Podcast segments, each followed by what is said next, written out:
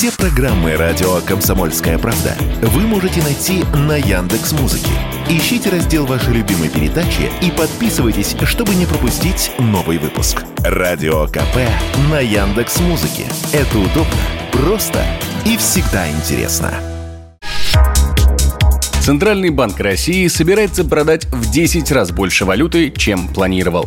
В ведомстве неделю с 14 по 22 сентября собираются ежедневно продавать до 21,4 миллиардов рублей вместо 2,3 миллиарда. Таким образом, Центробанк хочет сдержать ослабление рубля. Однако эксперты уверены, что такой метод может быть действенен на краткосрочной перспективе, а в дальнейшем рост курса доллара и евро продолжится. Об этом в эфире радио «Комсомольская правда» заявил кандидат экономических наук, финансовый аналитик Михаил Беляев.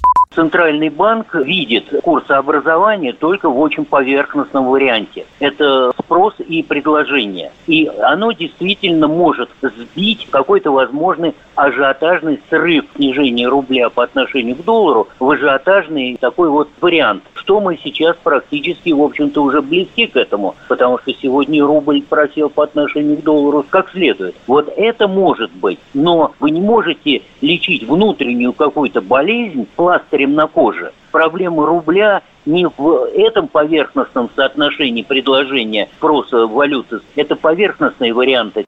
Такие действия в Центробанке решили предпринять из-за того, что, по их мнению, экономика России превысила свой потенциальный уровень. По словам представителей ведомства, период восстановления, который Россия преодолела после введения санкций, теперь сменится более умеренными темпами роста. Однако эксперты уверены в том, что предела, который видит Центробанк, наша экономика еще не достигла. И в дальнейшем просто нужно предпринимать более взвешенные шаги. Например, снизить ключевую ставку, чтобы остановить рост инфляции, которая уже приблизилась к верхней планке прогноза на этот год. Таким мнением поделился Михаил Беляев.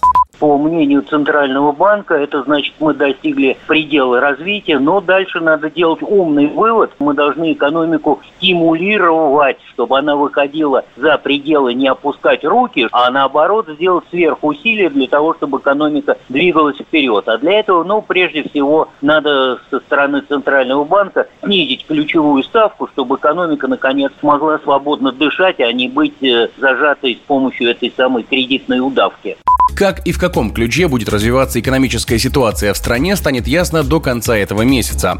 Эксперты уверены, что продажа валюты не сильно поможет укреплению курса, и к концу сентября доллар может стоить 100 рублей. Тогда Центробанк может в очередной раз принять решение об изменении ключевой ставки. Егор Волгин, радио «Комсомольская правда». Радио «Комсомольская правда». Только проверенная информация.